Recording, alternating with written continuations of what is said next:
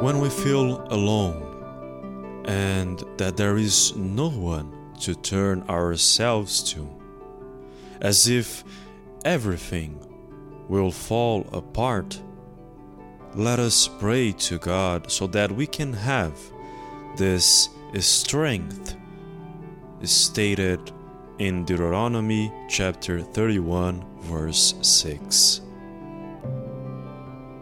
Be strong and courageous. Do not fear or be in dread of them, for it is the Lord your God who goes with you.